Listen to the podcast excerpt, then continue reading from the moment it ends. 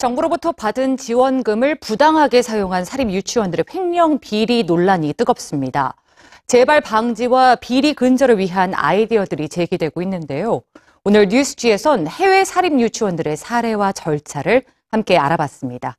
지금 바로 보시죠. 우리에게는 익숙하지 않은 문서 한 장을 보시죠.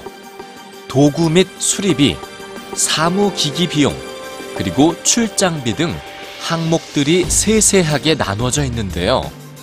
노르웨이의 사립 유치원이 감사를 받을 때 제출해야 하는 보조금 사용 내역서입니다.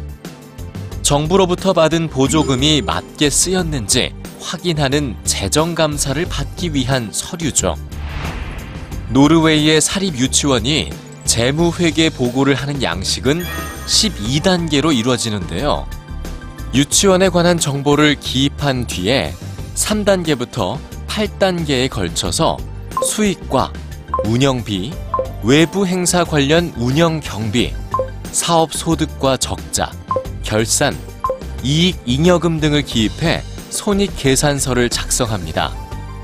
9단계에서는 운영 비용과 공동 부담 비용, 10단계에서는 제휴 기관과의 거래 내역, 11단계에서는 이 외의 재무 항목들을 세세하게 기입합니다.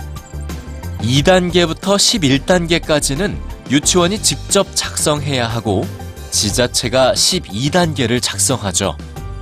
이런 절차는 공공기관이 제공하는 서비스를 질적으로 관리하기 위한 정책적 노력의 과정이라고 합니다. 뉴질랜드의 사립 유치원들도 보조금을 받기 위해서 재정 문서를 기록해야 하는데요. 그 규정을 보면 상당히 꼼꼼합니다. 문서를 서면으로 기록할 경우 펜을 사용해야 하고 수정 테이프 사용은 금지 사항입니다.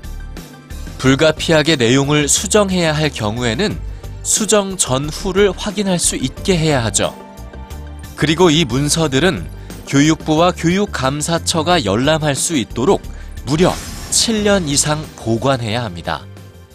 뉴질랜드에서 사립 유치원 감사는 교육부 소속의 회계사가 직접 방문해 하루 동안 진행하는데요.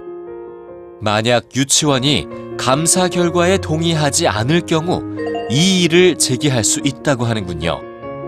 자료가 모호해 감사가 불가능할 경우 보조금 지급이 중단될 수도 있습니다.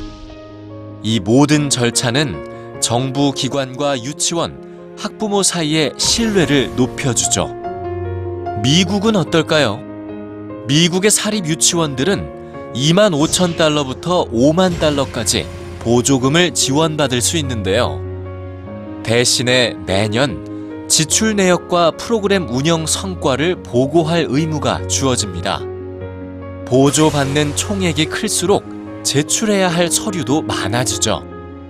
이렇게 정부가 보조금을 지원하는 기관에 대해 철저한 재무회계 관리를 시행하는 목적은 투입된 재정을 합리적으로 투명하게 사용하도록 유도하기 위한 건데요.